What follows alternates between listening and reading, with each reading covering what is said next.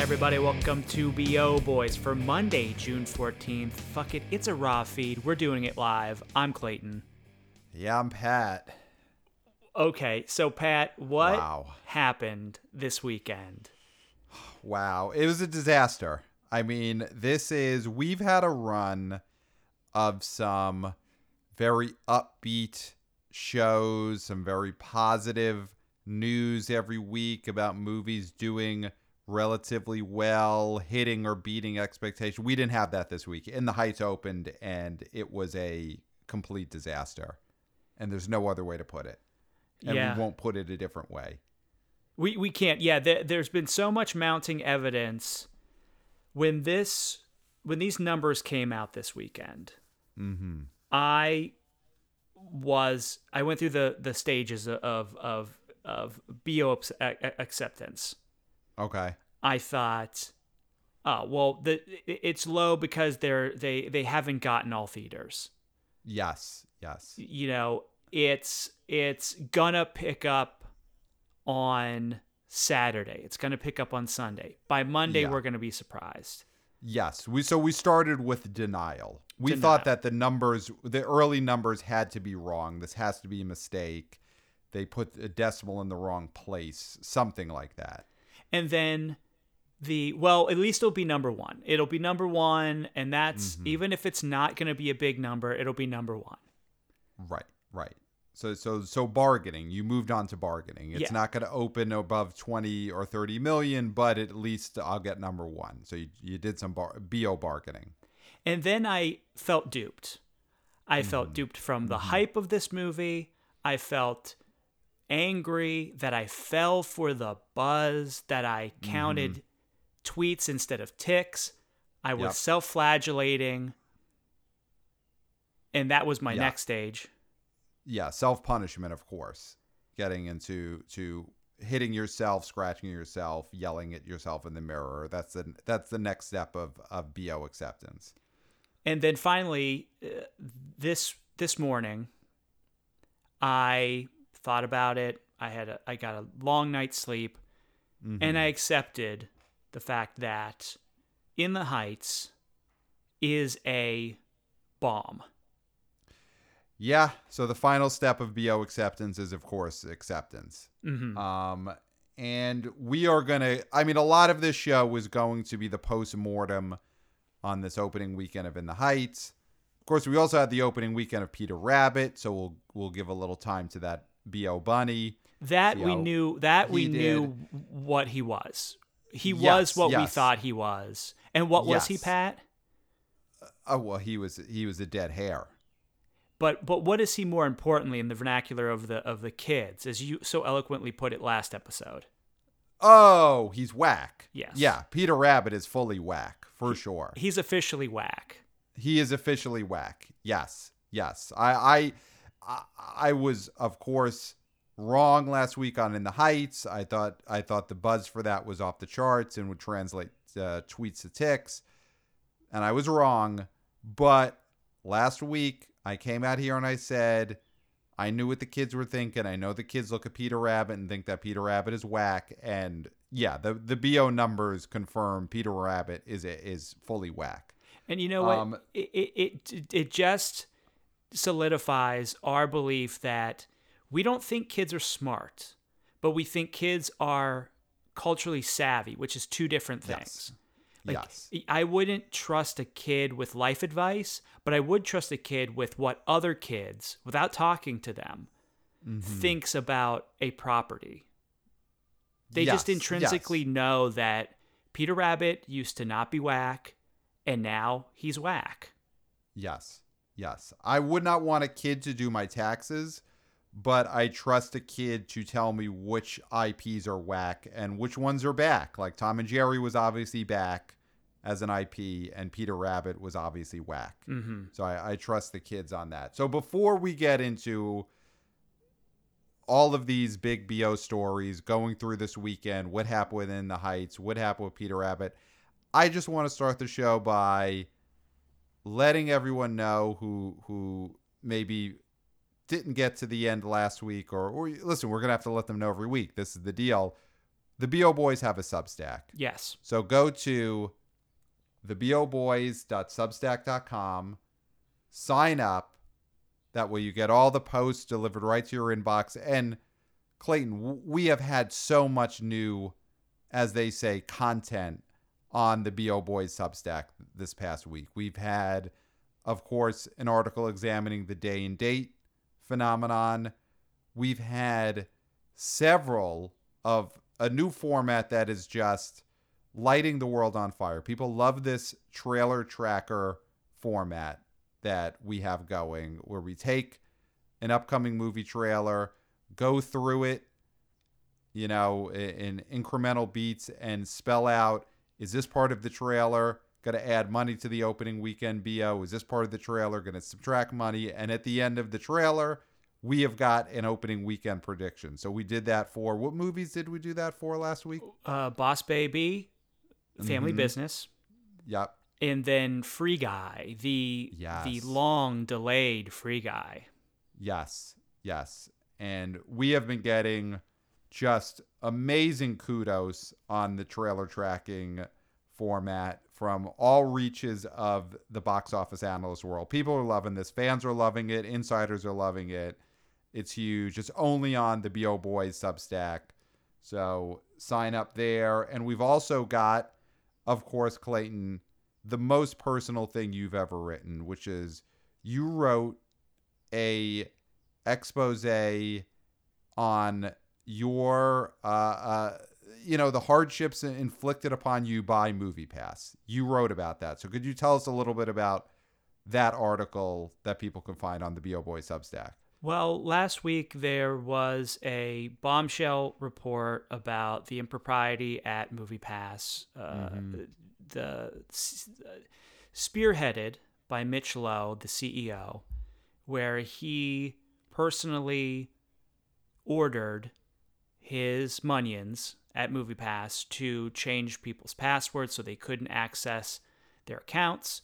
He b- built barriers in order for subscribers to not be able to use the the app that he was attempting to sell. Mm-hmm. And the service he was attempting to provide. And i you know i i, I, I it, it's hard to talk it's hard to talk about because i still feel I it know. especially I it's raw it because it's raw because i i revisited it last week and it's very difficult still to talk about so i think the words on the page speak for themselves but it is it is a heartfelt essay. It's a personal essay of trauma and also an expose at the same time. So two birds mm-hmm. and I think it, you know it's getting some traction. I think th- it's one of those things that other people are coming out with their experiences, right and that's what this is about. It's not about me. I am I am probably one of the first victims, but I am not the last victim that will be able to speak their mind. So right we we, we did get an email.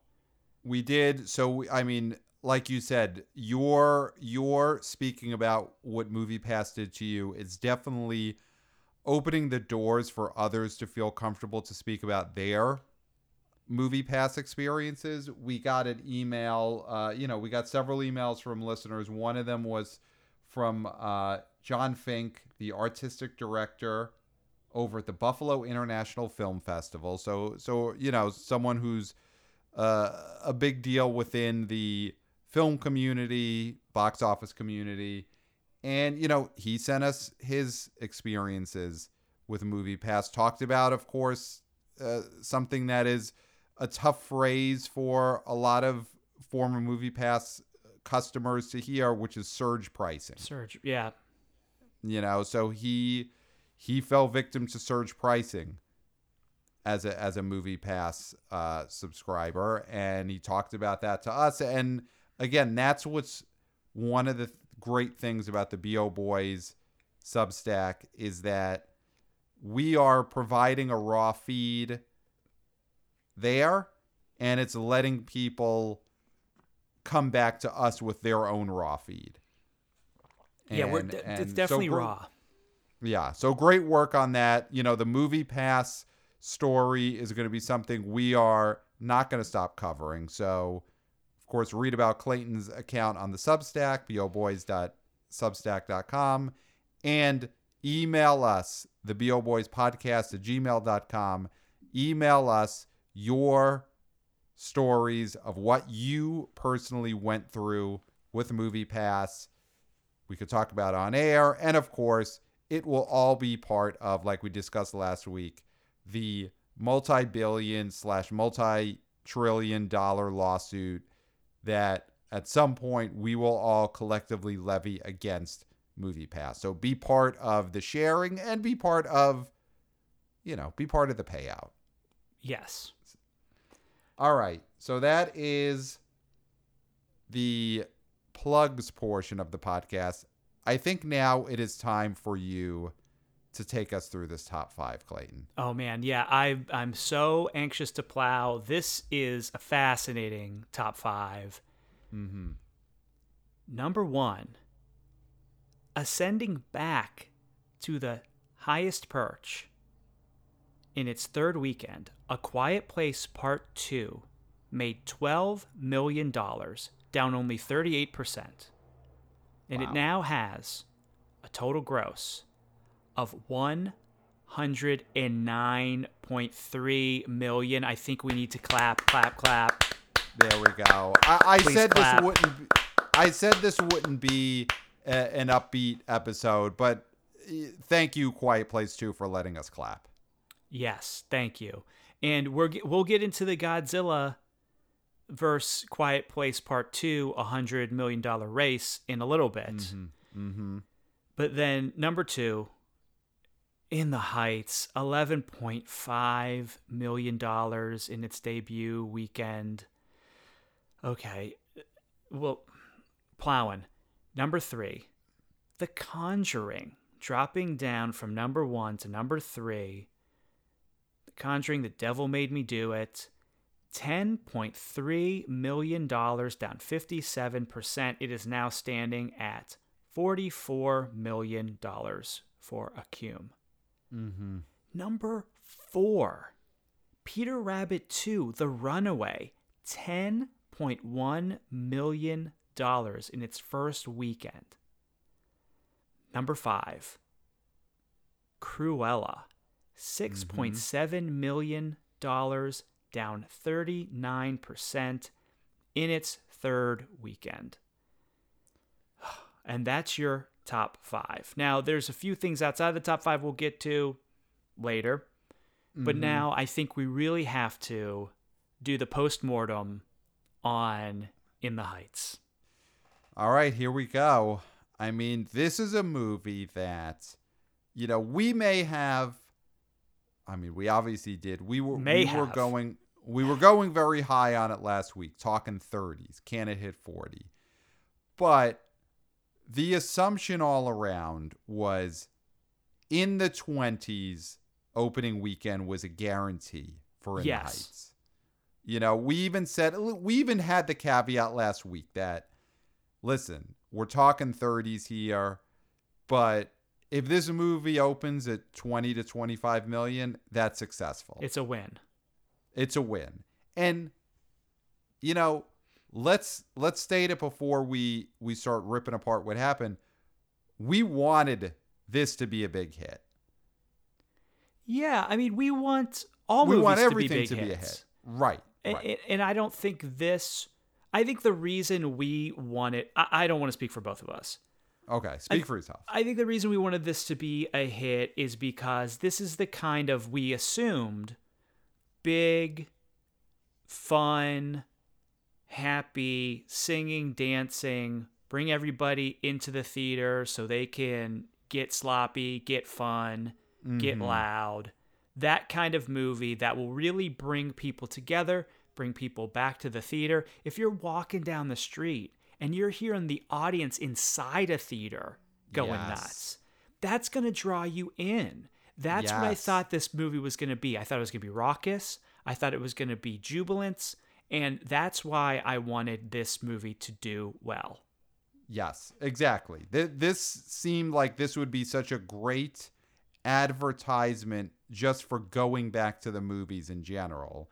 And instead, because this movie opened so low and the story is what a bomb of an opening weekend it was, to me, this feels like several steps back for the idea of movie theaters being back.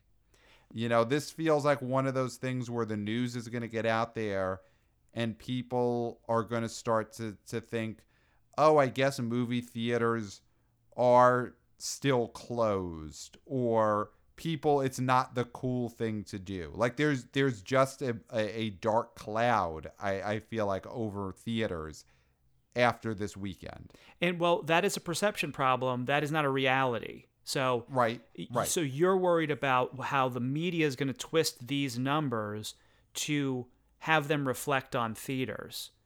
When well just just just the fact that right now the theater business needs every hit it could get to keep building positive momentum and i do think in a couple of weeks we're going to have f9 then we're going to have black widow and i think the ship will be righted. But it would have been a big boon for movie theaters if this raucous happy musical opened to 30 million and everyone came out of it you know half drunk falling over big smiles on their faces yelling to everyone in the street you got to get in there and see this shit. Badly singing the the tunes in the middle of Yes. the street, yes, taxi cabs yes. beeping at them. Right, right. But smiling, you know, the taxi cab beeps, but then they know, oh, they're coming at it into the heights.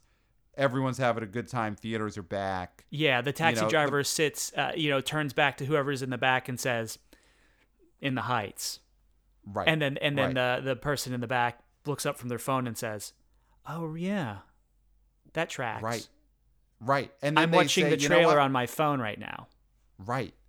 And then they say, you know what? Instead of dropping me off at, at the, you know, wherever I, at the airport, take me to a movie theater. I want to get in on this. Because I hear the BO is big and, and the, the, the party is raucous and I want to uh, drive me there. And that, Yeah. that's not happening. So, That's not happening. But but so can I say something talk- really okay, quick? go Can I- for it. Go I just want to say something really quick because we're going to get into this. But the reason why people listen to this show is because they they're going to get actual analysis. They're going to Yes. get. It's not going to be a splashy headline. It's going to be we're going to get into the nitty gritty. yes.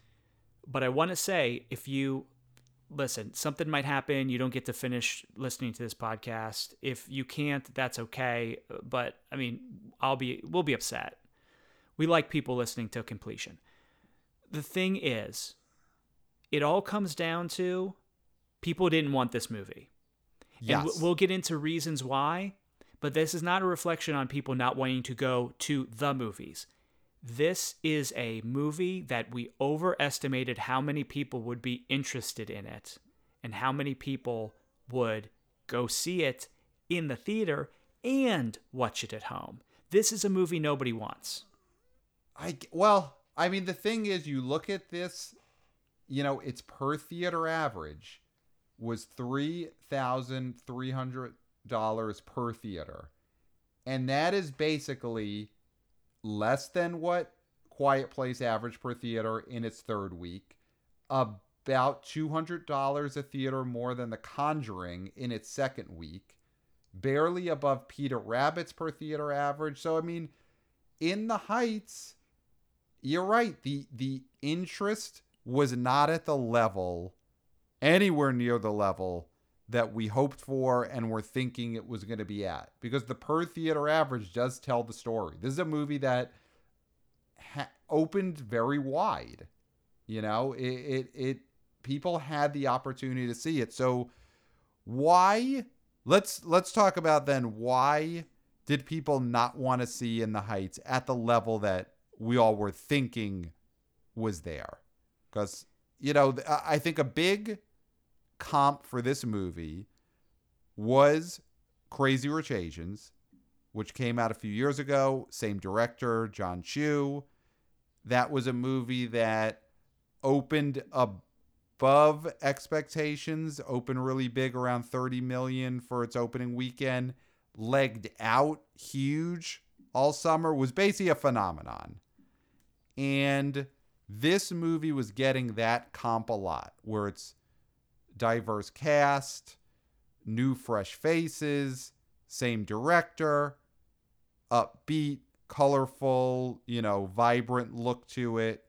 And that's what everyone was hoping for with this. And it didn't open anywhere near what Crazy Rich Asians did. Well, here's my thought on that. Okay. Crazy Rich Asians was a huge best selling book. Yes. And this is a successful Broadway musical. The accessibility of a novel that is available at every airport Yeah. In America. that's a big thing. The airports is big. Uh, the you- Yep. Crazy Rich Asians was when you go to a Duane Reade and they have the Jack Reacher books, they have Mm-hmm. uh, John Grisham, whatever, whoever's ghostwriting John Grisham novels, they're Mm-hmm. on there. Dean Koontz, Right. and then you had a Crazy Rich Asians. That's how big that book was. So that is Right. something that can canvas the whole of America. right. Right. Right. In the It- Heights it, is- it gets to the stacks. It gets to the stacks. You In know, it's Heights- on those it's on those those spinner displays at a Walmart in the stacks. So even if the the the the moviegoer in the stacks doesn't buy that copy of Crazy Rich Asians, it's in their face every time they load up the cart at their local Walmart. They go to They see that. They know that IP. Yes, that's huge.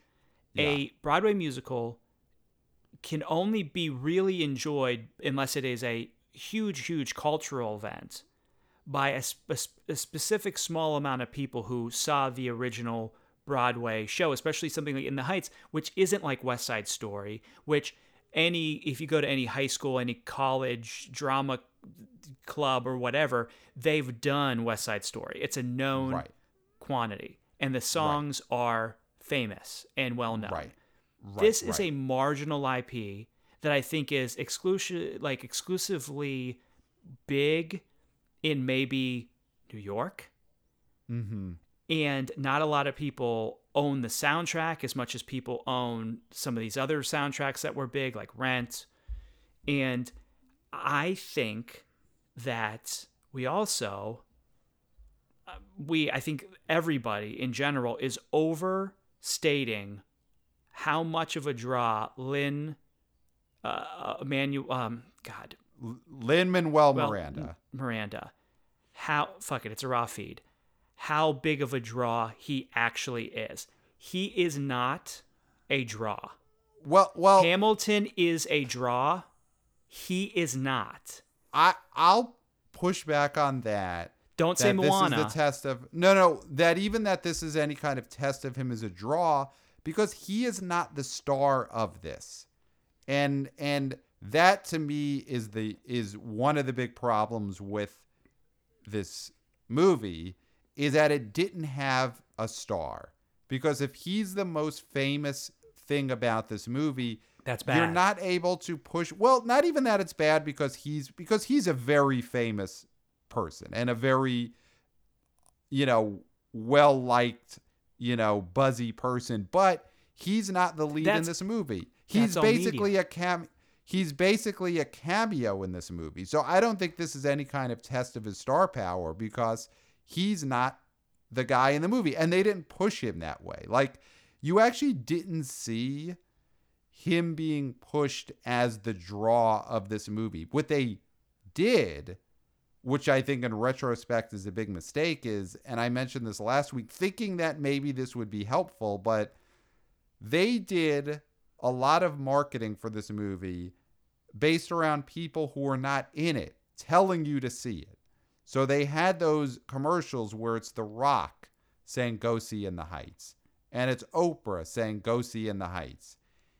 And the problem is, like Lin Manuel Miranda, those people are not the stars of the movie. And with them, they're not even in the movie. So you're just confusing people or making them think of stars who they want to watch in something else. Yeah. And that's why Deadline made a great point where, and I think last week I mentioned don't be too upset if this movie doesn't have a boffo opening Mm-hmm. because it could have legs like The Greatest Showman. Well, The Greatest Showman had stars. That's the thing. The Greatest Showman had stars. I don't. I don't. You know, we'll see the second weekend. I do think the drop off is going to tell a lot. I don't see a scenario in which this movie legs out to something crazy. It, obviously could leg out, have small drops, and do pretty well. But I think the ship has sailed on this being some kind of phenomenon. Oh, um, definitely. And yes, This not is- not yeah. not having a star like Hugh Jackman is going to make it tough for this to leg out all summer. And you, Hugh- you know, Hugh Jackman and, and and we forget Zac Efron was in that movie as well. yeah, and yeah. I know he I. I agree. I I don't Yeah. buy the the comps that this is going to have uh, greatest showman type legs, but I I think I think that's something we should talk about is the lack of star power in the cast, but also the lack of the marketing trying to make a star out of the cast. Because like going back to the Crazy Rich Asians comp, even though Henry Golding and Constance Wu were neither of them were stars going into that. I feel like they did a much better job of positioning those two as stars who were about to pop when that movie was coming out. And with this movie, they didn't do that. They relied on, again, The Rock, Oprah, people who are not in the movie. And it, it, to me, it belittled the people rather than trying to say, you know, Anthony Ramos, he's the, you're going to be your star. Just if you say it, people might believe it. I, you know, that's what marketing is. I, I disagree. They were pushing Anthony Ramos. I saw him a lot. They, they were pushing Anthony Ramos. not the way they were with Henry Golding and the abs. You know, Henry Golding and those abs were a phenomenon before that movie even opened. And I don't maybe they never found their hook with Anthony Ramos. And you know, I thought he was great in the movie, super talented. He obviously doesn't have those abs. You know, so you didn't have the abs to to push in the lead up the way you had with Henry Golding but they didn't find an in to make people believe that there was an about to pop movie star in the cast. And I think again, the Oprah and the Rock and all the the other celebrities doing their their you know basically get out the vote for in the heights type videos i think that was a panic sign in retrospect that was warner brothers realizing oh shit, we haven't made a movie star. Oh shit, we haven't gotten Anthony Ramos's, you know, facial hair to pop in the way that we got Henry Golding's abs to pop. We got to trot Oprah out here. And those videos, you know, not for anything, those videos came off as sort of like the types of videos they were doing when they were telling people who to vote for in the presidential election. I think in retrospect that turned off a lot of people. Yeah, we don't we, we don't want to get political, but I know what you mean. I understand that Im- the, the impulse people will have when they have a strong feeling against someone like Oprah. They will take even- it out on this movie. And, and not even against them, but against that format of like I know of, better. of of the stars saying go do this thing. And it's one thing if a star is telling you go do this thing because I'm in it. That's what we're used to. Mhm. But it just comes off as very strange to have The Rock telling you, go see this movie. I- I'm not in the movie. I don't jump off a building. I don't throw anyone, you know, uh, through a window. But I still think you should see it. And I think when you have th- that comes off as, as uh, I, I think is a negative in retrospect. I, I think that whole format is going to be looked at as something that movie companies should never do again. Well, it's it's like that when they have the trailers interspersed with the asking the people in the lobby of the the theater what they thought of it. Those commercials are always a sign that the box office needs a little bit of a push. Right, right. And that's right. what this is, but it's it's a it's a uh, it's done at the beginning of the cycle, not during the cycle, which those Right. commercials would come out and you'd be thinking, oh, look at those people enjoying it. When we all know now that it was a way to say, oh, those are real people, quote unquote, saying they like it. I'm a real person. I'm going to go see it. But this mm-hmm. is the opposite mm-hmm. because it's like The Rock and Oprah aren't real people. No, they're the furthest things from real people, which is great. That's what we love about them. They are better than us, they're bigger than us, but they're not real people. So, how much do you, because you saw this film, I saw it. I loved it. I saw it Friday night in New York in a theater that was as full as Governor Cuomo was allowing New York theaters to be, which is not completely full. And I was completely fooled at that point when I left that showing. I was sure this was opening up to the highest end of projections. People were cheering just the the the production company logos at the top. There were applause breaks throughout the movie. It was the response we thought we were going to get everywhere, which was people were leaving, singing and dancing, and we all had a great time. People loved it. I loved it. Um, I will say, I think this is something that I've heard from a few places. Um, our Hollywood Insider, Insider Deep Popcorn sent me this as a potential problem, and also saw Jeff Bock at, at Exhibitor Relations Co. talked about this on Twitter. The movie is too long. It's two hours and 20 minutes. it's too long. It's too long. And I think obviously that always affects how many screenings you could get in in a day, which I don't think was really a problem. It does seem like it was more a lack of interest is what led to this number. Yeah, there's enough theaters that they can overcompensate for that. Yeah. But that runtime is still a turnoff when you're trying to to get people out to a what is like a family movie. You know, you want to have younger people go and 2 hours and 20 minutes is a lot to ask of a kid. It's also a lot to ask of an audience that you want to be energetic the entire experience. Yes. You know, you you're ideally hoping that this audience it's a musical, people are singing along, they're dancing, they're clapping the whole time. 2 hours and 20 minutes that's a pure endurance test for the audience. They can't do that. Mm-hmm. And these long run times, and again, I was talking to, to Deep Popcorn about this, and it feels like it's an effect of the, the, the decade of Marvel movies where you've had this Marvel creep of all these movies have to be two hours plus, two and a half hours. End games, three and a half hours, whatever it was. And it's it's carried over to these other big movies where they have to be as long as the Marvel movies.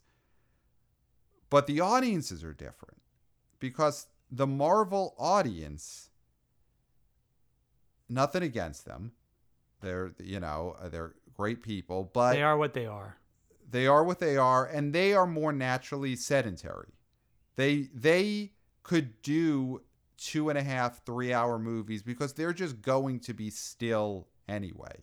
They do that on the toilet. Exactly. Exactly. So they're used to those long run times from their toilet experiences. So two and a half hours to them it's great. I'm sitting for two and a half hours. And again we're not knocking them. This is just it is It's a different it way of life. Right.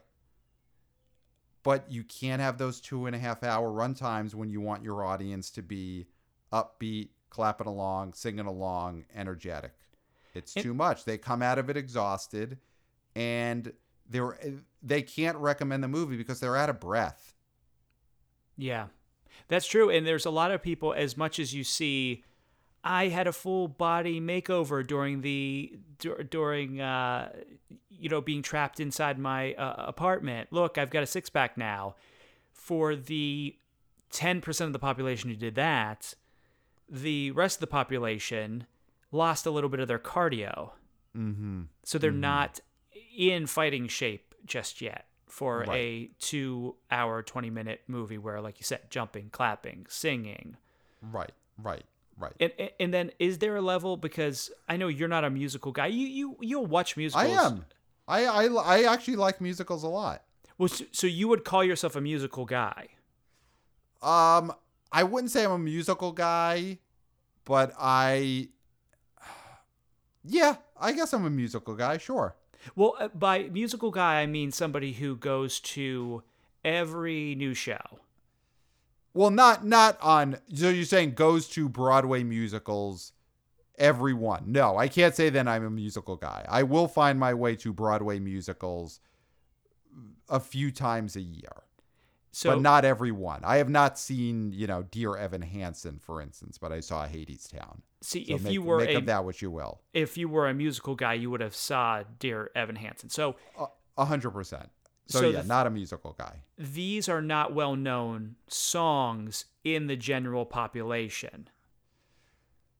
The In So the Heights songs. They are not. Yeah, I I don't think In the Heights had a uh, uh like a big mainstream pop hit come out of it or or songs that were at the mainstream level of Hamilton. I mean, And- In the Heights is a like you talked about before, it's not a major major stage property. If anything, its reputation is bigger because it's the one Lin Manuel Miranda did before Hamilton. Yes. You know, but if he had never made Hamilton, I don't know if In the Heights is made into a movie. Oh no, he owes his entire career to Hamilton as he should because it was a smash. It was a cultural it, it was just a cultural earthquake. Whatever however you feel about it, it, it, it is a very very strong popular IP. Right. I mean, is In the Heights a victim of the a I guess the release date, you know, because even though it's pandemic times, this is still a summer movie. So it comes with summer movie expectations.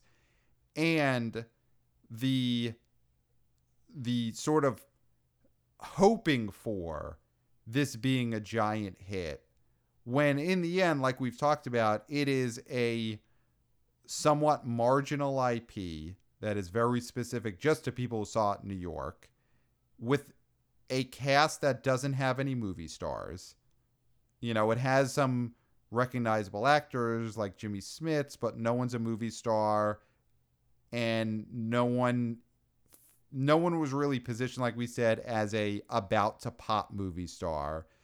So so it had all these things that would make it seem like it's a small movie but because it came out in the summer we're looking at this 11 and a half million dollar opening as a disaster when honestly that's what this movie always should have made Well, it had a huge marketing push from Warner Brothers. it did and it was inescapable.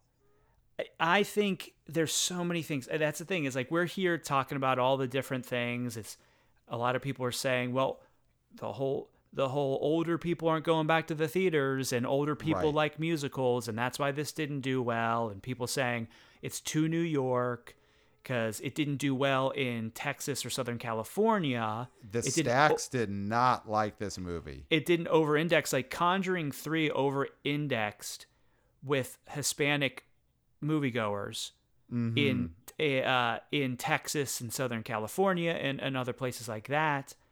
But they it didn't happen with this movie. The only place it did boffo really was new york new york Right. I- city and those areas surrounding it. It's i mean the thing is and again i love this movie but i'm a coastal elite and specifically a coastal elite from new york and this is a movie about about a bodega. You know this is a movie about a character whose journey is to find his way back to the bodega which But- i i find as the story that needs to be told and i love seeing it be told and i can relate to that story and I would want 10 movies a year that are versions of that story about a, a man and his bodega. But that is not a universal story, I guess, that's going to play in the stacks. That is, which is but, it's upsetting to me because again, I love that story. but Pat, that is not true. Specificity does not mean it's not universal. Look at Star Wars.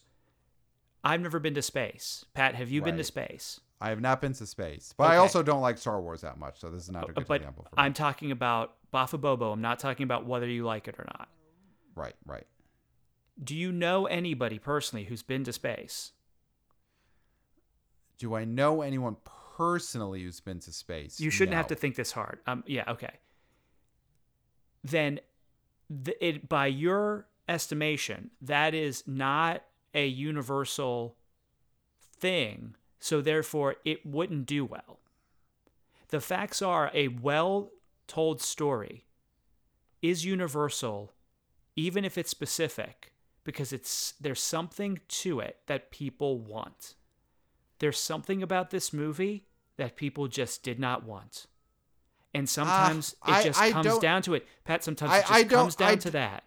I don't know though about like you throwing out the fact of how specific the story was because like going to space is so unspecific to everyone that then that becomes universal.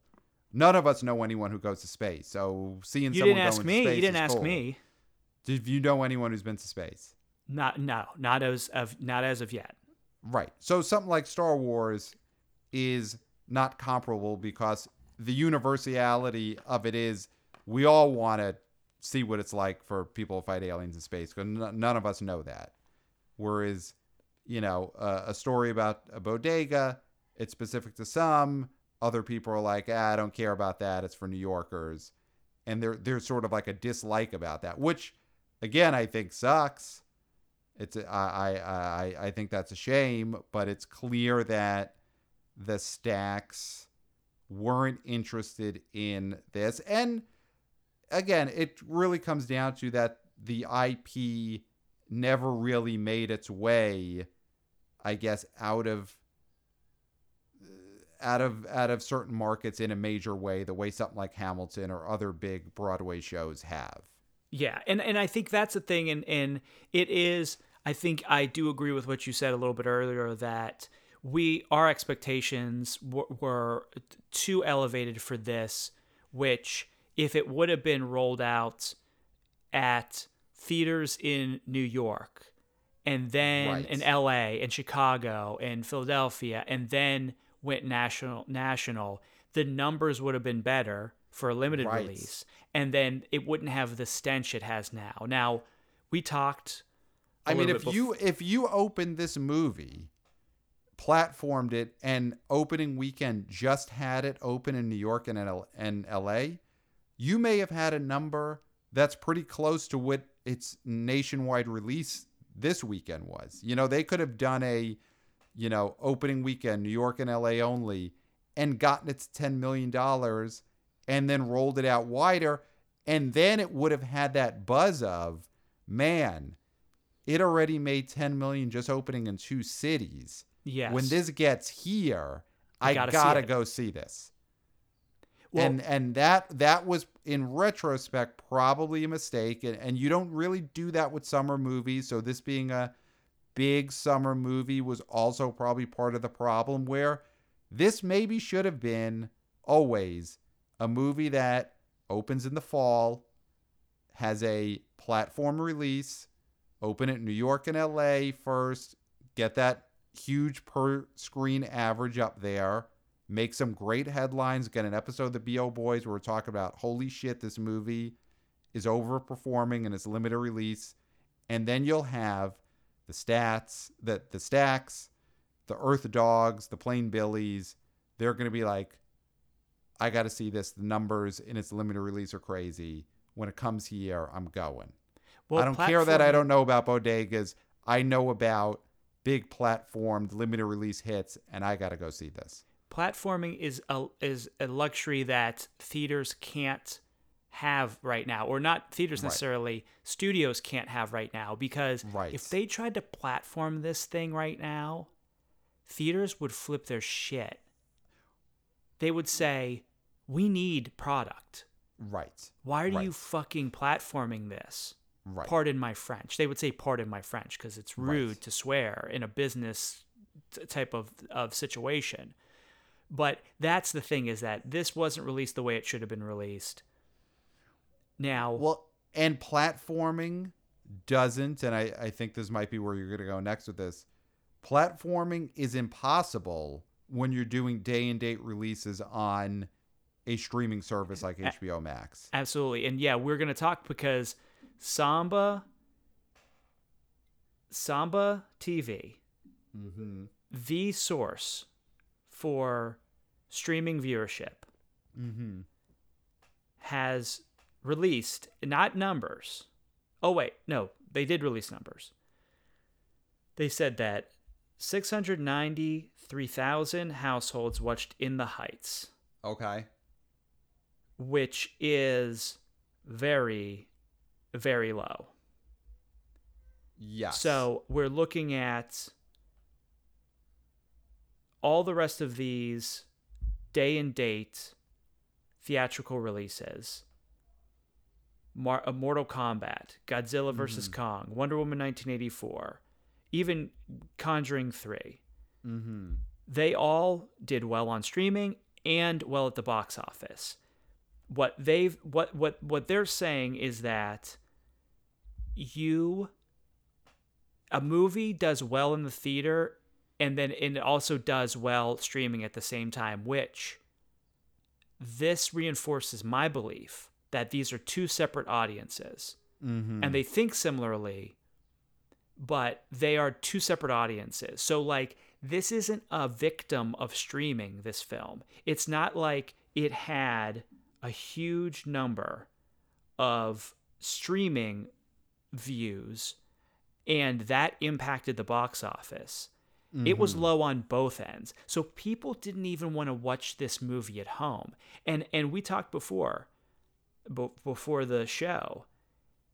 I am not going to watch this movie now because its low box office debut Mm-hmm. coupled with its low streaming numbers right. creates a stench Right. Right. that I mean, is the, too the- much. I would be the- a loser to watch this movie. Right. I mean, the famous example, of course, is in 2019 when the Charlie's Angel reboot with Kristen Stewart opened up to such a disastrously low opening weekend that it had such a stench of loserdom on it that it was completely finished from that point on because who would want to go see that movie after its opening weekend was such a disaster? Yeah. Yeah, it had such an immense stench and that's and that's the thing and that shows you like box office is still powerful. Mm-hmm. Mm-hmm. Right. and it- right. Yeah. Like you you must have had people who were planning to watch it on a Saturday night on HBO Max, and then the numbers of the box office started coming in on Saturday morning that this movie was tanking at the box office, and those people probably said, "You know what? Why do we have to watch In the Heights on HBO Max tonight? This movie's already bombing. It's not a big cultural event. Let's we'll watch. We're let's just rewatch Ocean's Eleven for the fiftieth time. Yeah. We'll do that instead." yeah, there's people watching TV shows. Mm-hmm. There's mm-hmm. people who who went to HBO Max and were going to watch this and then saw the numbers and were like, "Let's check out this Hacks show."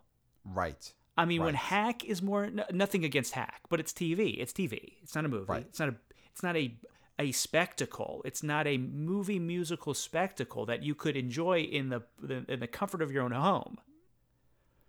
And people are skipping that for TV. It, it just it just creates a stench that and we were talking, you know, you went and saw this on Friday. You loved it. You're texting Mm-hmm. Loved it. me. And I said, you know what? I'm gonna maybe go see this film uh, this weekend, this next weekend. Now, Yep. God, there's no way I'm gonna go see this movie in the theater. Yeah. I won't even watch it at home. it's a shame. And looking at those streaming numbers. So, how many people watched it on HBO Max? Around 660,000 people. that is less than the amount of people who paid $30 a piece to watch Cruella in Cruella's opening weekend Well, when that's it was actually available on on Disney Plus. so it was six six hundred ninety three thousand in a three day window for In the Heights, and it Right. Less for Cruella. It was uh, 686,000 and it's 4 days on Disney Plus for But Cruella. your point stands. But again, they paid Cruella- thirty bucks. Right. They're paying $30. I mean, basically, you have the same amount of people who are choosing to pay $30 a pop to watch Cruella at home as you had people who could just watch it on their existing, watch In the Heights on their existing HBO Max subscription. I mean, it all comes back down to this movie did not have the interest level that we hoped it would, that Warner Brothers obviously hoped it would, that people thought it would going into it. Um, and I think again, this is another another situation which shows stars are still important, movie stars are still important, and if you don't have an existing movie star in your movie, you gotta prove to the audience that they're about to see a giant movie star be created. You know, you can't, it's very hard to just sell the idea of a of a, a movie. You know, especially when it's not IP. You know, you could sell a Marvel movie based on IP, but you can't sell something like what they tried to do it in the Heights, which is come see a party in the theaters. That's not enough. You have to have stars, or you got to have the promise of, like they did with Crazy Rich Asians, Henry Golding's abs are about to become a movie star. Mm-hmm. Constance Wu is about to come a, become a movie star, and you know what? It's it's something we haven't talked about, but Constance Wu's been the lead in two movies. They both made over a hundred million dollars. You know, so oh, Hustlers, yeah. So they had something in that movie that In the Heights doesn't have, which is someone that people wanted to see either already be a movie star or become a movie star. And it's not going to cut it by just having The Rock and Oprah go out there and say, "Hey, I'm not in this, but I advise you to check it out." That ain't that don't mean anything to people. Well, let's now. Now, is there any other theories? Now, I I, I don't want to put you on the spot, but is there any other theories as to why this movie failed that you heard through the So the- grapevine? so one other theory that got texted to me by a uh, box office insider who is not deep popcorn a non a, a different source and it's something i mentioned earlier one of his theories was that they were you know anthony ramos's facial hair super manicured uh, uh, goatee was something that maybe was not going to be helpful to the box office. And like I said, you know, that was what they were pushing in the same way they were trying to push Henry Golding's abs on Crazy Rich Asians. And I think this clearly shows abs are a big plus for getting people out. Well manicured facial hair is not. And that I didn't it's- work. I think it's gonna take a lot more than uh, Ramos to bring back the goatee in a significant way. Because even Lin Manuel Miranda wasn't able to make the goatee happen. Right. And and and that can't be that can't be the center of your campaign, you know, of your movie star campaign. You Yeah. know, that that could be it could be there. It could be just incidental, but it can't be the the the thing that you're leading with when you're when you're showcasing your movie star. So I think that's that's something to consider. It's Now- something to consider. Speaking of a hair that just ain't happening, Mm-hmm. Oh boy. let's talk about this whack ass rabbit, Peter Rabbit. Peter Rabbit 2 10.4 million opening. It's around what the studio thought they were going to get. Way low. Way lower than its original opening for the first movie, which I think everybody expected. But there was hope that this was going to at least come in number two. Mm-hmm. And the fact that it was beat by a movie that's been out for two weekends already, is available at home, yeah, and a movie that's been out for three weeks in A Quiet Place Part 2, I think this is a disappointment. I think this is the end of the road for Peter Rabbit. I think a lot of the things we mentioned earlier and last weekend were what damned this movie. The kids think he's whack now. Yeah. Didn't come out around Easter. That would have been the perfect time. They blew it. Mm-hmm. They blew it. They blew it. They had a chance to have a hit rabbit movie and they blew it. and they blew it. And this movie's stale. It sat on the shelf too long. Yes, yes. This And- rabbit got long in the tail. Yep. And all of these movies coming out this summer have been on the shelf a long time, but because of the the way they were constantly changing the release date on Peter Rabbit, they just hung a lampshade on this being a, an old movie.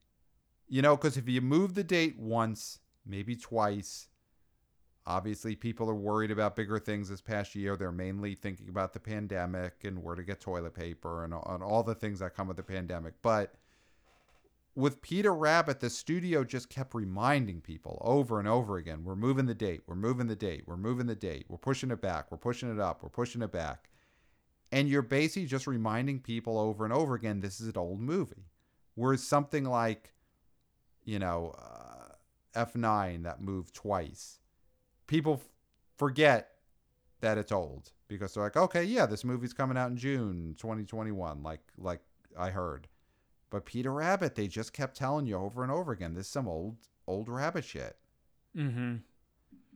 Yeah, I think. I mean, there's not really much to say about this. This was what we thought it was. It's it's Um, not an atrocious failure, but it's it's a failure, and and I think we've seen the last of Peter Rabbit, at least in the theatrical sense. I think this is maybe a if there's not already a cartoon series, possibly something you could see being a series on streaming, not voiced by James Corden.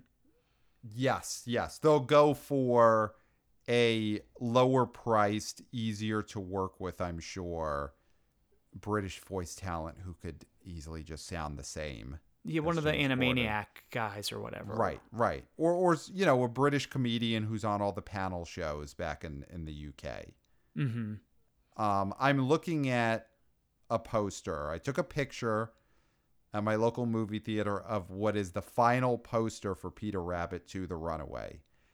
And Okay. in in this poster, you know, got your normal picture of, of Peter Rabbit. He's got a, a, a, a bindle, but he's using a giant carrot as the stick. And he's got a bindle of all of his items at the end of it because he's a runaway. But the tagline at the top of the poster says in theaters finally. So that is the tagline they're going with which is basically they're doing a meta poster i guess a reminding people of the pandemic but more making fun of their own scheduling department at sony? And and who's that for? Because who's that we for? aren't we aren't like in, we're not enjoying that. That's that's not something that I'm enjoying. That No. that meta ness. No, no, not at all. I saw that in the theater. I'm like, I get it because obviously you're making an in joke about release schedules. I mean, that's if it's aimed at anyone, it's aimed at me, and I don't want that for my that cartoon rabbit movie. That's spitting in the face of probably a good number of parents who had to constantly tell their children, Yes, "Oh, Peter Rabbit moved again." Right. But you said we'd see Peter Rabbit. You said we'd see it. I, it just it moved again. I don't know what to tell you. right. And then they throw tantrums and they I hate you. I hate you. Right. That kind of stuff. There's a lot of parents who were screamed at by their children over Yep. The the moves, this the just numerous moves of this film. Yep. And they see that and they're like, You're spitting in my face, like my child did. My child spit his Cheerios in my face when I told him, Guess what? Peter moved again. Yep.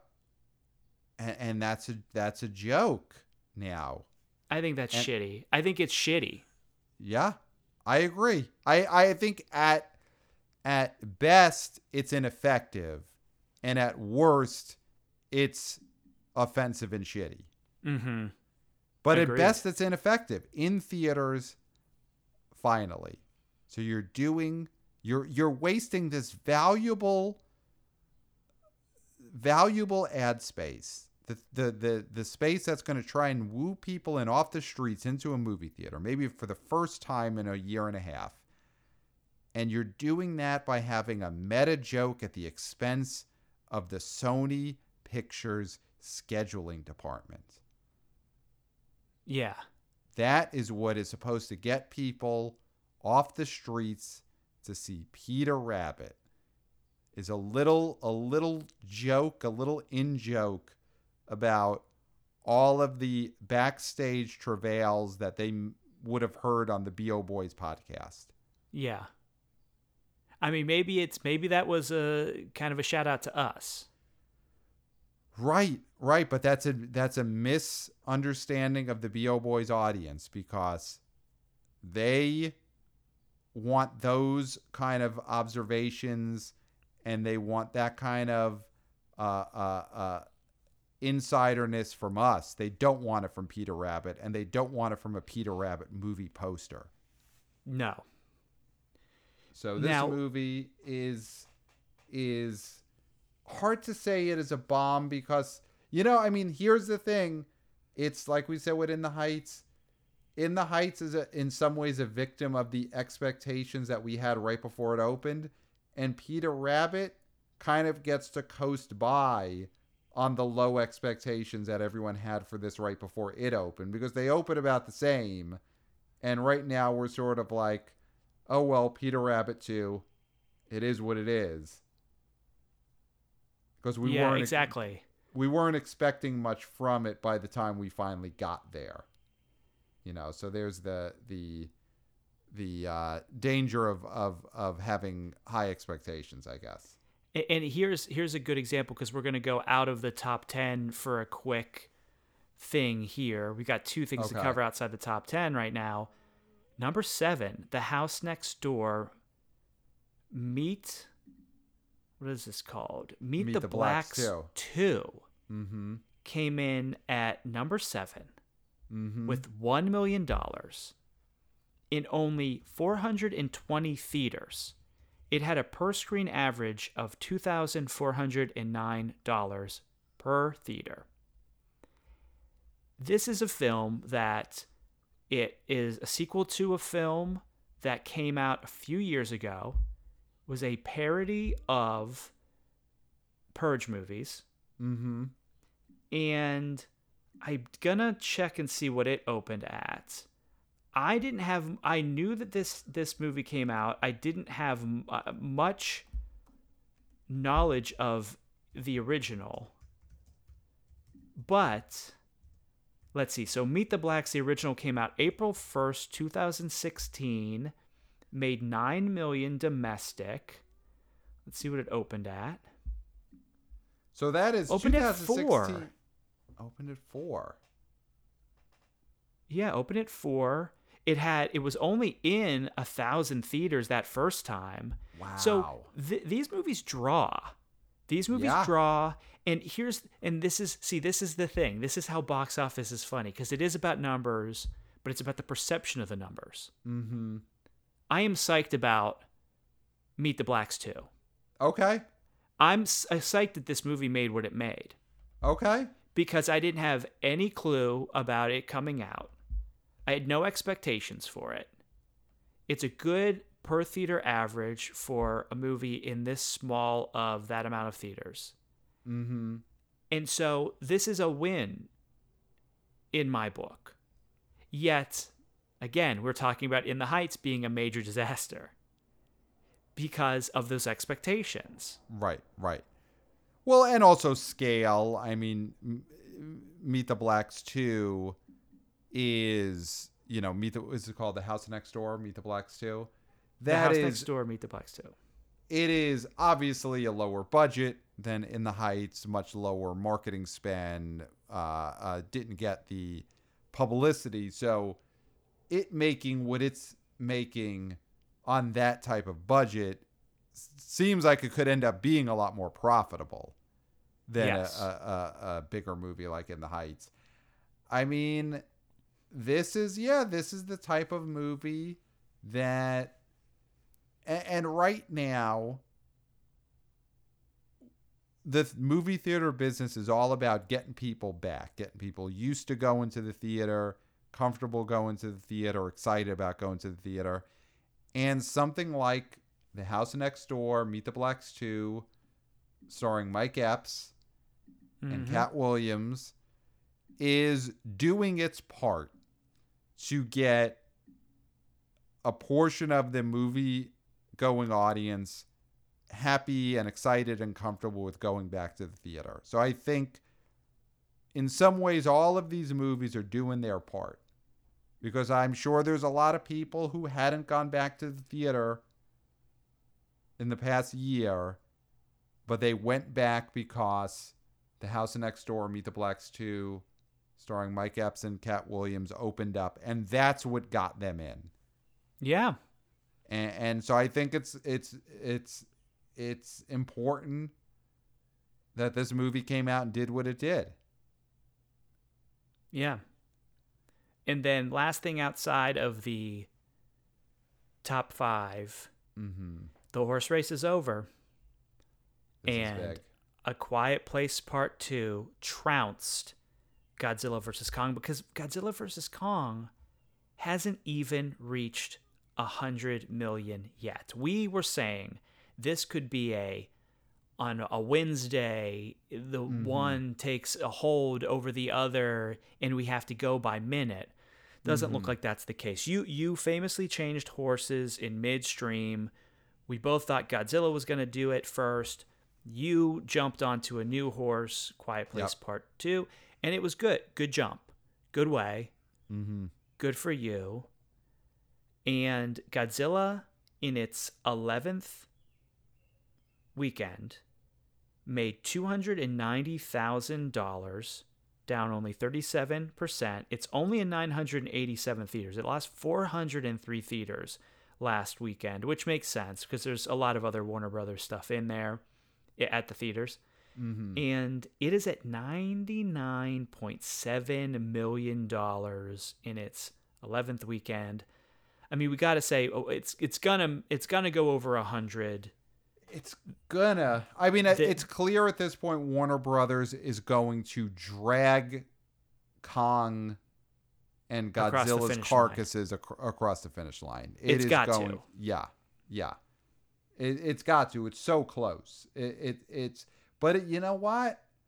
It might take more than another weekend, because at this point, Godzilla vs. Kong is getting to be in so few theaters and its per theater average is so low. It's at now at two hundred and ninety five dollars. So it's it's almost at a point where it's like I don't know if it's just like rent outs at this point or you know what that what's going on with the people who are still going to see this movie.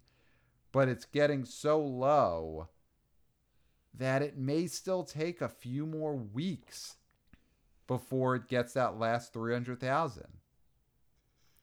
Yeah, it's hard because we will get to this, but we do have a big film coming out this Wednesday. So that's going to again cut into the people who would see this film. But yeah, I think it's going to be this will stay in theaters as long as it needs to.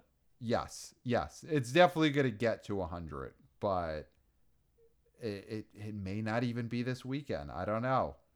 I don't know. Well, do you want to do another bet? Is it going to be this weekend? You think it will? I think it will. So you think by next episode, when we're looking at the the box office receipts for next weekend, it's at hundred? I'll say no. I'll say We're clapping for say- Godzilla v Kong next weekend. I think. Yeah. Okay. Listen, I hope we are. I I like that movie. King Kong is a movie star. Godzilla's a value add. I hope they get there. It's it's it's so funny that we spent so little time talking about a Quiet Place Part Two, even though it jumped back to number one. I think that was more on the backs of a extreme failure. So we we don't want to focus on the negative when there is a positive. A huge So- positive.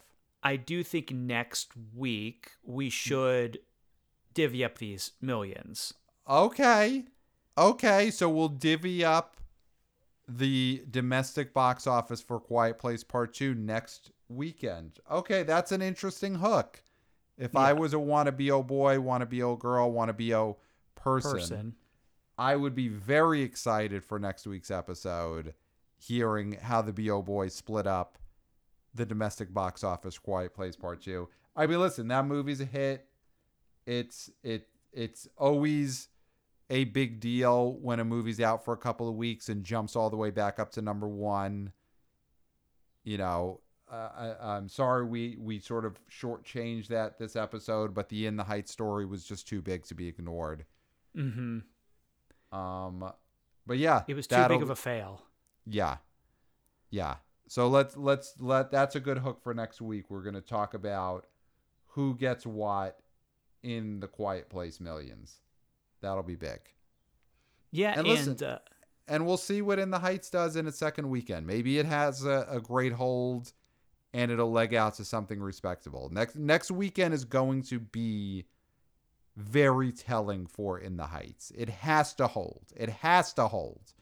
It has to have a hold in in a, in a less. It has to drop less than fifty percent. I mean, I I think for In the Heights to redeem itself and get to a respectable number in the long run, it's going to have to pull off a miracle like thirty percent drop.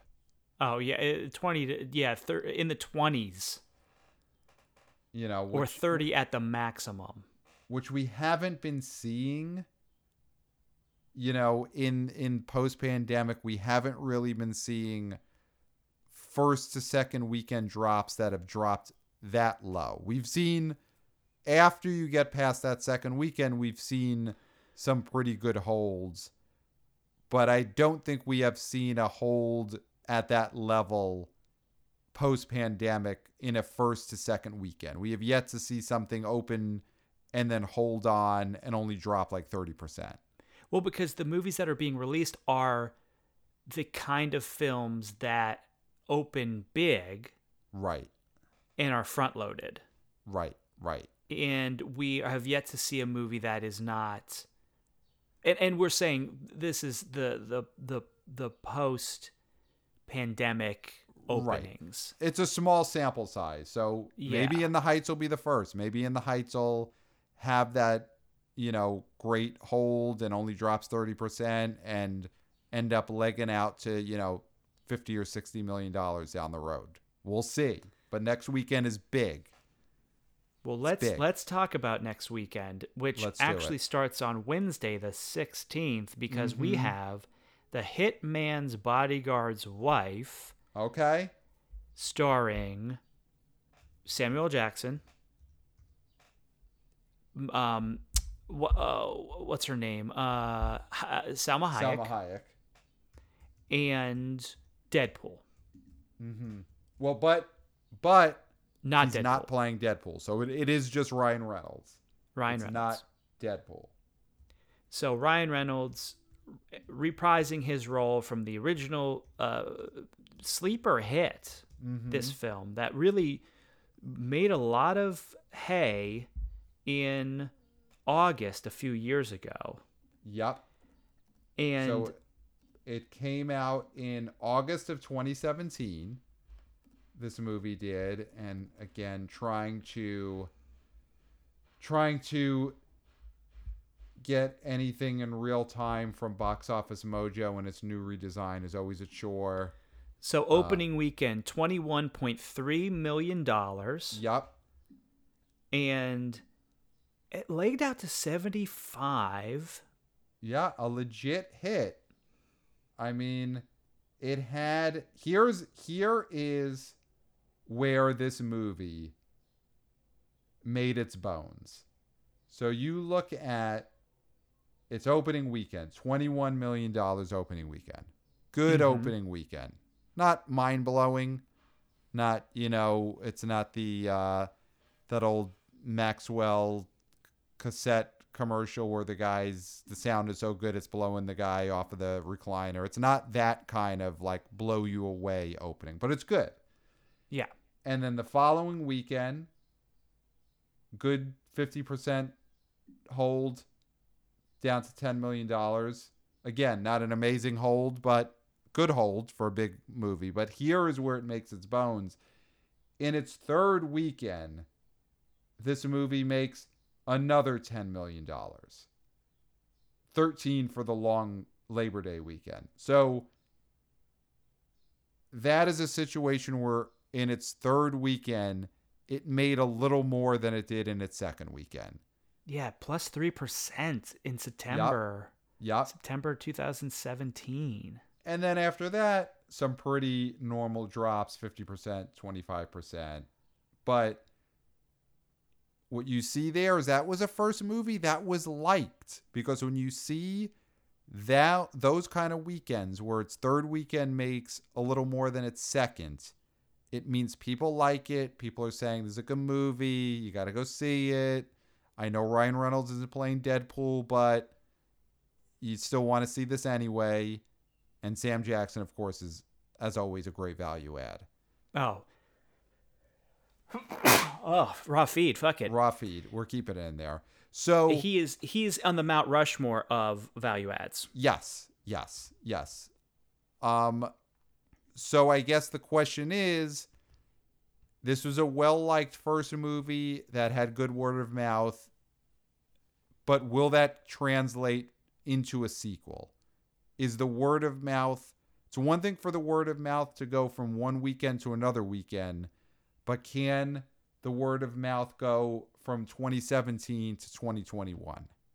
And where are we all collectively in the Ryan Reynolds? Right. i- i- like, how much of him can we stand at this point? Right.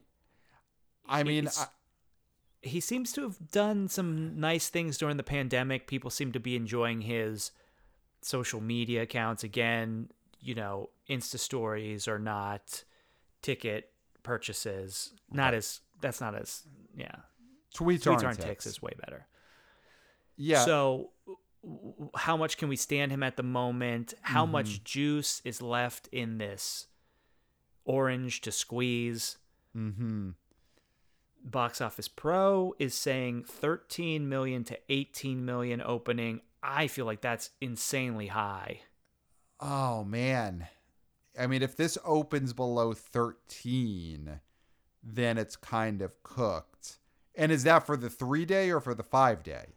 That's for the three day. A five day, yeah, if it gets 13 for the five day, that's bad. Yeah. I do think this movie, The Hitman's Wife's Bodyguard, does benefit from being the first of the two Ryan Reynolds action comedies that opened this summer. Oh, yeah.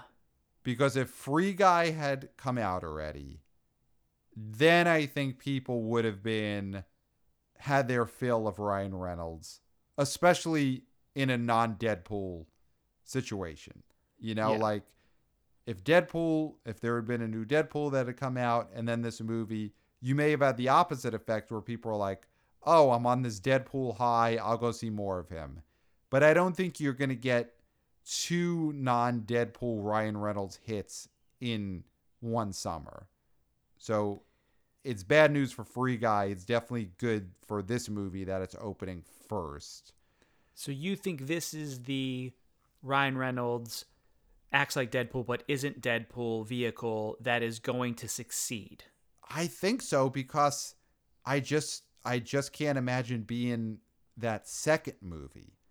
And You he's know- got Samuel L. Samuel L. is a value add. He adds Yes. millions to openings Yes. because people just want to see him. Like there's the there's the rare outlier that doesn't hold true, but most of the time you see a trailer with Samuel Jackson in it and people want to go see it. Now, Spiral had Samuel Jackson.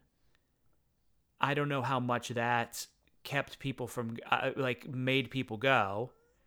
I mean, Spiral is such a non Samuel Jackson type of movie, Mm-hmm. too, that honestly, I went into that kind of forgetting he was in it when I saw it. I mean, he was he was sort of a non-factor in that marketing. You know, the Spiral marketing was it being from the Book of Saw and Chris Rock. Sam Jackson was kind back. of yeah.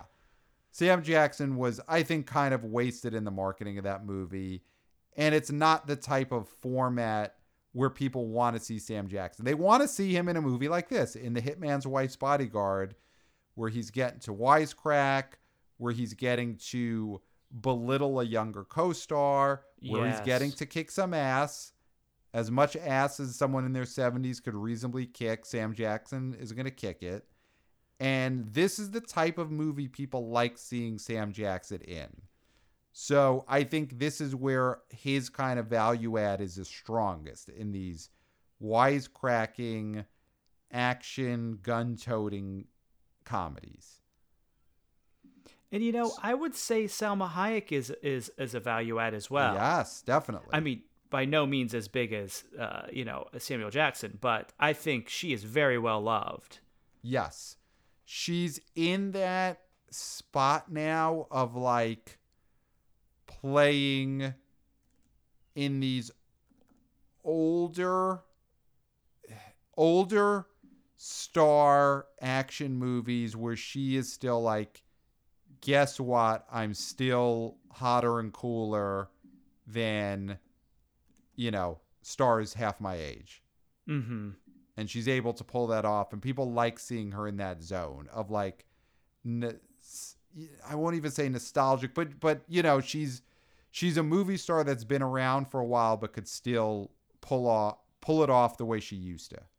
And people like that. I think this is a movie that let's see 3 day. Can it hit 16 million in its 3 day?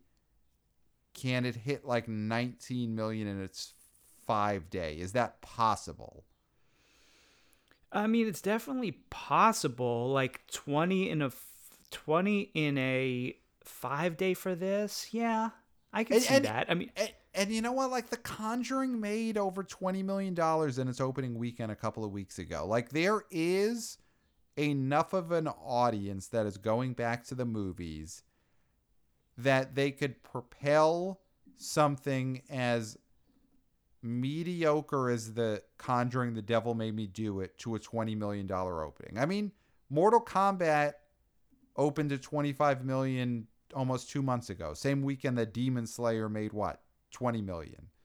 So the the the audience is there to propel a mid-level action comedy like Hitman's Bodyguard up to around 20 million. And I mean unlike In the Heights this has stars in it. It has Ryan Reynolds, not as Deadpool, but still Ryan Reynolds very famous. Sam Jackson, Mount Rushmore value adds, borderline full on movie star. yeah, I yeah. There's there's days I wake up and I and I think Samuel Jackson is a legitimate movie star. Yeah. I I I, I I'm in that camp. I'm in that camp. And Yeah, either I think- either either way though, he's a big effing deal. He's a huge effing deal. Yeah. And then Salma Hayek definitely a value add. But also, know- Pa- I'm looking deeper into this cast. Mhm. Antonio Banderas, Right. Right. Morgan Freeman Right. is in the in this movie. This film has stars. Now This has stars. they're talking about older people not going to the theater. Is this a movie getting older people in there? Right, because Ryan Reynolds to to older people is a hot up and coming star. Yes. yes, he's a fresh face. If you're if you're uh, an an AARP theater goer. Antonio Banderas is a guy that people love. He's in the older demographic, but seems younger. Same thing with Salma Hayek. Yes. And to an extent, Samuel L. Jackson, who is probably very close to Morgan Freeman's age, but plays characters 30 years younger than Morgan Freeman does. yes. And Morgan Freeman, I mean, who, what older pe- person doesn't like Morgan Freeman? He's the best case scenario for any older person. Right. Right. Right. I mean, And then he you got you got Richard E. godlike. Grant too, who is not a value add, but when he shows up on the screen, I think like there are people who say, "Oh wow, this is awesome that he's working." Right, right, right. Yet this movie has a lot of those where something like in the Heights pretty much had Jimmy Smits as the only person of that level. And he's beloved, but uh, he can't pull all the weight. He can't pull all the weight, exactly. Like it, if you swap Jimmy Smits in from one of those cast members into the Hitman's wife's bodyguard, that would fit perfectly. But Jimmy Smits exactly was pretty much the the recognizable star who had to pull all of that weight in something like in the Heights. Where yeah, Hitman's wife's bodyguard is is just filled with ringers. It's filled with people that you know, people that you love, and ah, man, uh, this could get itself to 20 because I don't think anything else is going to is is going to challenge it for those dollars this weekend.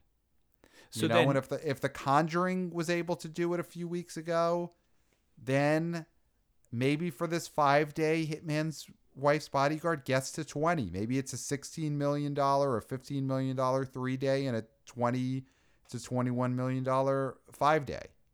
so again, like this is an exclusive to theaters only.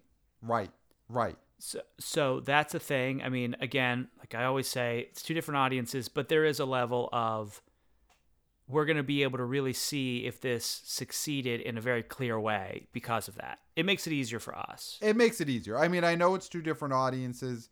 There was probably some amount of money, box office money that that In the Heights would have made if it wasn't on HBO Max. Some amount of money that Cruella would have made at the box office if you couldn't buy it at home. I, I don't think it's as giant as we thought before, but there's some amount of money. So the Hitman's Wife's Bodyguard, the only money it could make is at the box office. It can't, it can't be watered down. So, two questions, and then we'll we'll we'll wrap up because we're Yeah. going a little bit long here. It Yeah. just it's in the Heights was so historically, uh, it was just it. We had to talk about it. Yeah. Do you think it is the number one film this weekend? Yes. Yes. Okay. I do I do think Hitman's Wife's Bodyguard even just for the 3 day will open number 1. Yes, I Okay. do. And do you think it will go over 20 for the five day? Oh. Man, I think it's on the border. But I think it does. I think it does. Are you thinking like I'm thinking like 21? Yeah, I'm thinking uh, I'm thinking that it's 21. Yeah. That I would feels agree. right. I, I have to agree with you both. I mean, usually we try to go back and forth with it. I mean, I could say under just to make it fun. I will say under just to make it fun, under 20. That is fun, but I think yeah, I think we both in our heart of hearts think it's 21 million. And I do think, barring a catastrophe, this is the number one movie for the weekend. Yes. Yes, cuz Quiet Place was number 1 this past weekend at 12 million. So you have to assume some drop off. And I think you would assume Quiet Place and everything that was under it finish in single digits, which means if Hitman's wife's bodyguard makes even the low end of expectations, makes 12 or 13 million for the three day, then it, it is number one by default. Yeah. Um, I mean, I'm looking at next week's top five. I mean, I feel like Hitman's Wife's Bodyguard is number one. I mean, here's this the so hard. here's the big thing. Am I betting on In the Heights having a great hold and thereby getting edging ahead of Quiet Place 2 next week? I'm going to go for it. I'm going to go for it cuz I'm I'm still going to bet on this movie and I'm going to say number 2 next weekend is In the Heights. It holds really well. Quiet Place 2 starts to drop more, goes to number 3. Conjuring 4 and I'll go with Cruella 5 and Peter Rabbit just having a massive drop and just going below Cruella. That's my top 5. Really, that's funny because here's my top five Go for it. Hitman's Wife's Bodyguard. Number two, Quiet Place Part Two. Mm-hmm. Okay. Number three, In the Heights. okay. Number four, Peter Rabbit 2 The Runaway. Okay, so you're betting that the the rabbit actually holds really well. Number five, The Conjuring, The Devil Made Me Do It. And the reason I'm doing that is because they are so close. Yes. Like The Conjuring made 10.3 and Peter Rabbit 2 made 10.1. I, and I just feel like I feel like it's going to flop. I feel like it'll flip flop. And it's Okay. going to be close, but I think it's I think Peter Rabbit 2 barely beats The Conjuring. Okay. I mean that that is a that is a fair fair uh, assessment. So we'll see. I mean, listen, a lot of big stories next weekend. Hitman's wife's bodyguard. What is it open to? In the Heights, does it have a great hold? And of course, the big story next weekend: who gets the dollars when we divvy up the domestic earnings for A Quiet Place Part 2. That is so much to look forward to. That's a packed show. That's a packed show. And you know what else is is going to be packed this week? What else? Our Substack. Oh, so it's already packed coming. with with articles. It's going to mm-hmm. be packed with new articles. Yep. Now, Pat, you had you had an idea for an article. Are are you gonna are you gonna pull the trigger on that, or what do you think? Well, yeah, I mean, I think we're going to be going more into depth on the Substack on who to blame, where to place the blame, where to blame, why to blame for what happened in the Heights. So, you know, we'll we'll, we'll dig deeper into the into the uh uh uh the blame game there. I mean, I think we're going to have some more trailer tracking Got this it. week. Um, what was the trailer that we discussed? Well, you you were thinking of maybe doing the eyes of Tammy Faye. Yes, yes. I think I think that will be up this week. That trailer dropped last week, and you know that is a most likely a specialty box office indie movie release, but it's a buzzy trailer, and I'm gonna I'm gonna take a stab at projecting an opening weekend on the indie level for the eyes of Tammy Faye based on its new trailer. Of course, that's a movie. Stars Jessica Chastain and Andrew Garfield. So big stars in it, big recognizable actors in it. So I, I think I think that'll be a fun trailer tracking. So that'll be on the BO Boys Substack this week. Yeah. And and and more fun surprises. Who knows? Sometimes yes. we just think gotta share this gotta share this with the wanna bo boys wanna bo girls wanna bo people People. And so subscribe to that substack everyone Yeah. And it's these aren't tweets, these aren't these aren't disposable pieces of content that you get on social media. These are in-depth, well-researched, well thought out, primo prime pieces of content on the Substack. You know, these Oh, aren't yeah. just it's not just pictures of our lunch. no th- it, it's yeah exactly and it's not we're not substacking in anger No. right No. these are measured Yep. releases of content Yep. Yeah. No flame it- it- wars. no, no, No. you know, pylons on the Bo Boys Substack. Just well thought out, prime pieces of content. and and and and just just to give you and you know i'm talking about the movie pass essay the the the heartfelt Mhm. essay the most personal thing i've ever written the movie pass expose slash personal essay that i wrote for substack it has receipts Yes. there's actual emails there's there's actual financial information on there i mean obviously i blanked out the important parts but i also reached out to sources and you'll see at the end of this article i reached out to uh, somebody that was very difficult for me to do it but i had to to complete the article and i think it's better for it so there's there's we're we're putting in the research we're doing the work mm-hmm. Mm-hmm. Mm-hmm. Yeah. So everybody, everybody, everybody, we're taking we're taking it to a different level. We're taking box office reporting to a different level, and, and come there with us. Yes. Meet us there. All right. So that is I think we did it. I think that's it. Well, Pat, where can they email us? Did you already say that? Oh, well, email us, of course, at the BO Boys Podcast at gmail.com. Let us know your predictions for the opening weekend of The Hitman's Wife's Bodyguard. If you have any other theories as to why In the Heights had such a disappointing opening weekend, you could email us that. And of course, email us your personal stories of what you went through with Movie Pass. We could talk about on air.